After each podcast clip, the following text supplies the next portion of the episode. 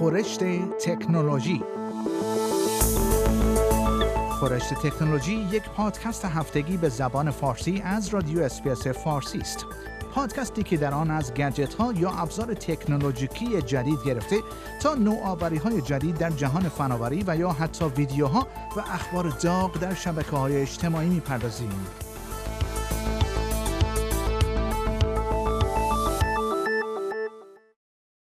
ممکن است دولت استرالیا از شما بخواهد پیش از انتشار مطلب در رسانه‌های اجتماعی هویت واقعی خود را از طریق ارائه مدارکی مانند گذرنامه به شرکت‌های تکنولوژی اعلام کنید. دولت فدرال استرالیا در حال بررسی یک اقدام اساسی برای مقابله با اوباش اینترنتی و اذیت و آزار و قلدری در فضای آنلاین است، ولی کارشناسان هشدار می‌دهند چنین اقدامی می‌تواند خطراتی را برای کاربران رسانه‌های اجتماعی در بر داشته باشد.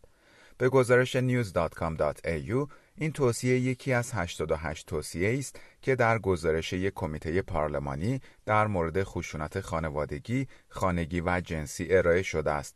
این کمیته پارلمانی توصیه کرده است افراد ملزم شوند برای داشتن حساب در رسانه‌های اجتماعی مانند فیسبوک و توییتر یا در سایت‌های دوستیابی مدارک هویتی خود را ارائه دهند تا هویت واقعی آنها توسط این شرکت‌های تکنولوژی تایید شود.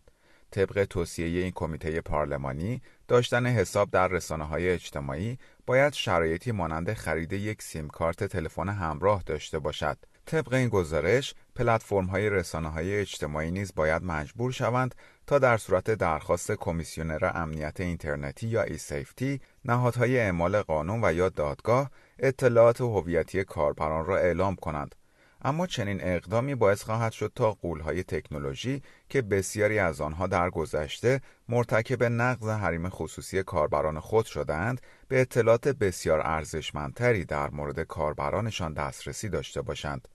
و خبر بعدی، یک شرکت مستقر در ایالت کوئینزلند به نام فایربال اعلام کرده ماهواره‌ای ساخته است که می‌تواند آتش‌سوزی‌های بیشه‌ها را در عرض 1 دقیقه تشخیص دهد و به خاموش کردن آنها کمک کند. قرار است 24 عدد از این ماهواره‌ها به فضا پرتاب شود تا از ارتفاع پایین مدار زمین استرالیا را زیر نظر داشته باشد.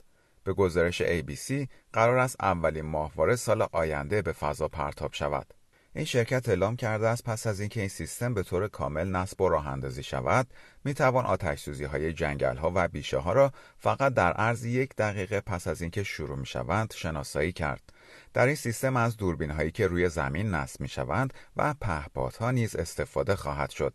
ادعای این شرکت شاید بسیار بلند پروازانه به نظر برسد، ولی این هدفی است که سایر شرکت‌ها و سازمان‌ها نیز دنبال می‌کنند. کارشناسان میگویند تا 5 سال آینده استرالیا دارای یک سیستم خودکار شناسایی آتش‌سوزی‌های فصلی خواهد بود. دسترسی داشتن به چنین سیستمی بسیار مهم است، چرا که با تغییرات آب و هوایی استرالیا در حال خشک‌تر شدن و تابستان‌های آن در حال طولانی‌تر شدن و گرم‌تر شدن است و پیش‌بینی می‌شود شدت و تنوع آتش‌سوزی‌های فصلی نیز بیشتر شود. به این ترتیب تکرار آتش‌سوزی‌های فاجعه باری که در طول تابستان سیاه 2019-2020 رخ داد، اجتناب ناپذیر خواهد بود.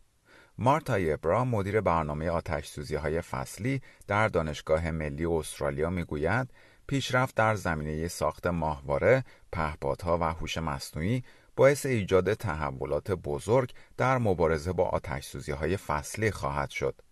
و خبر بعدی، یک تحقیق جدید که توسط دانشگاه‌های موناش و دیکِن استرالیا انجام شده است، نشان می‌دهد کودکانی که شطرنج یاد گرفتند و به طور مرتب این بازی را انجام می‌دهند، توانایی بیشتری برای ریسک‌پذیری محاسبه شده دارند. به گزارش ABC، این تحقیق همچنان نشان داد کودکانی که به طور مرتب شطرنج بازی می‌کنند، مهارت‌های بیشتری در تفکر منطقی و ریاضیات دارند. در این تحقیق تاثیر جلسات فشرده آموزش شطرنج روی بیش از 400 دانش آموز سال 5 که قبلا هیچ آشنایی با این بازی نداشتند مورد بررسی قرار گرفت. تغییر در رفتارهای شناختی این کودکان از جمله مدیریت ریسک، مدیریت زمان و توانایی تمرکز 1 سال پس از برگزاری این کلاس‌های آموزش شطرنج مورد ارزیابی قرار گرفت. نتایج این تحقیق نشان داد شطرنج بازی کردن از سنین پایین میتواند ریسک گریزی را در افراد کاهش دهد و این از طریق مواجه کردن کودک با وضعیت‌های برد و باخت و رقابت و همچنین ریسک پذیری استراتژیک صورت می‌گیرد. این تحقیق به رهبری پروفسور اسد اسلام، مدیر مرکز اقتصاد و پایداری رشد در دانشکده تجارت موناش انجام شده است. وی می‌گوید مفهوم ریسک پذیری و برد و باخت به خوبی در بازی شطرنج تمرین می‌شود.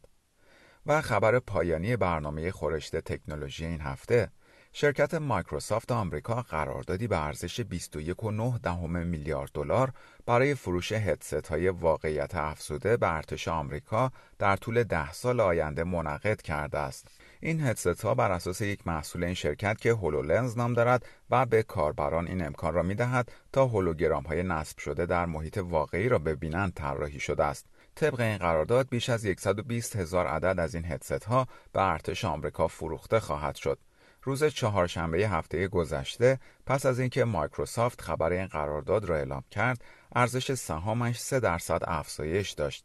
به گزارش BBC، تفاوت واقعیت افزوده با واقعیت مجازی در این است که در سربندها یا هدست‌های واقعیت افزوده یک لایه گرافیکی به میدان دید فرد اضافه می شود، اما در واقعیت مجازی کل میدان دید فرد با محیطی جدید جایگزین می شود. در حال حاضر هدست‌های تجاری هولولنز از سوی مایکروسافت به قیمت $3,500 برای فروش عرضه می‌شوند و عمده خریدارانش کسب و کارهای دیگری هستند که از آن در پیوند با اپلیکیشن‌ها و نرم‌افزارهای کاربردی خاص خود استفاده می‌کنند. شرکت‌های معماری، دانشگاه‌ها، کارخانجات خودروسازی و سازمان فضایی آمریکا ناسا از جمله کاربران این تکنولوژی هستند.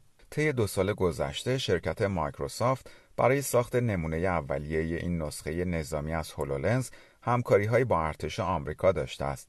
اکنون قرار است مرحله تولید انبوه این هدست‌ها آغاز شود. مایکروسافت در پستی که در وبلاگ رسمی شرکت منتشر شده می‌گوید این هدست‌ها با افزایش آگاهی محیطی و امکان اشتراک‌گذاری اطلاعات و تصمیم‌گیری در لحظه ایمنی سربازان را افزایش می‌دهد.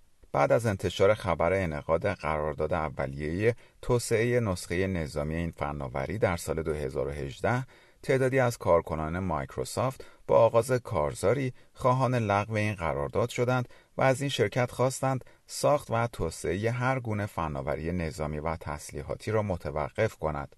در پایان برنامه خورشت تکنولوژی این هفته از شما دعوت می‌کنم برای تماشای برخی از جالب‌ترین ویدیوهای مربوط به تکنولوژی به صفحه اینترنتی برنامه فارسی رادیو اسپیس با آدرس sbs.com.au/persian مراجعه کنید.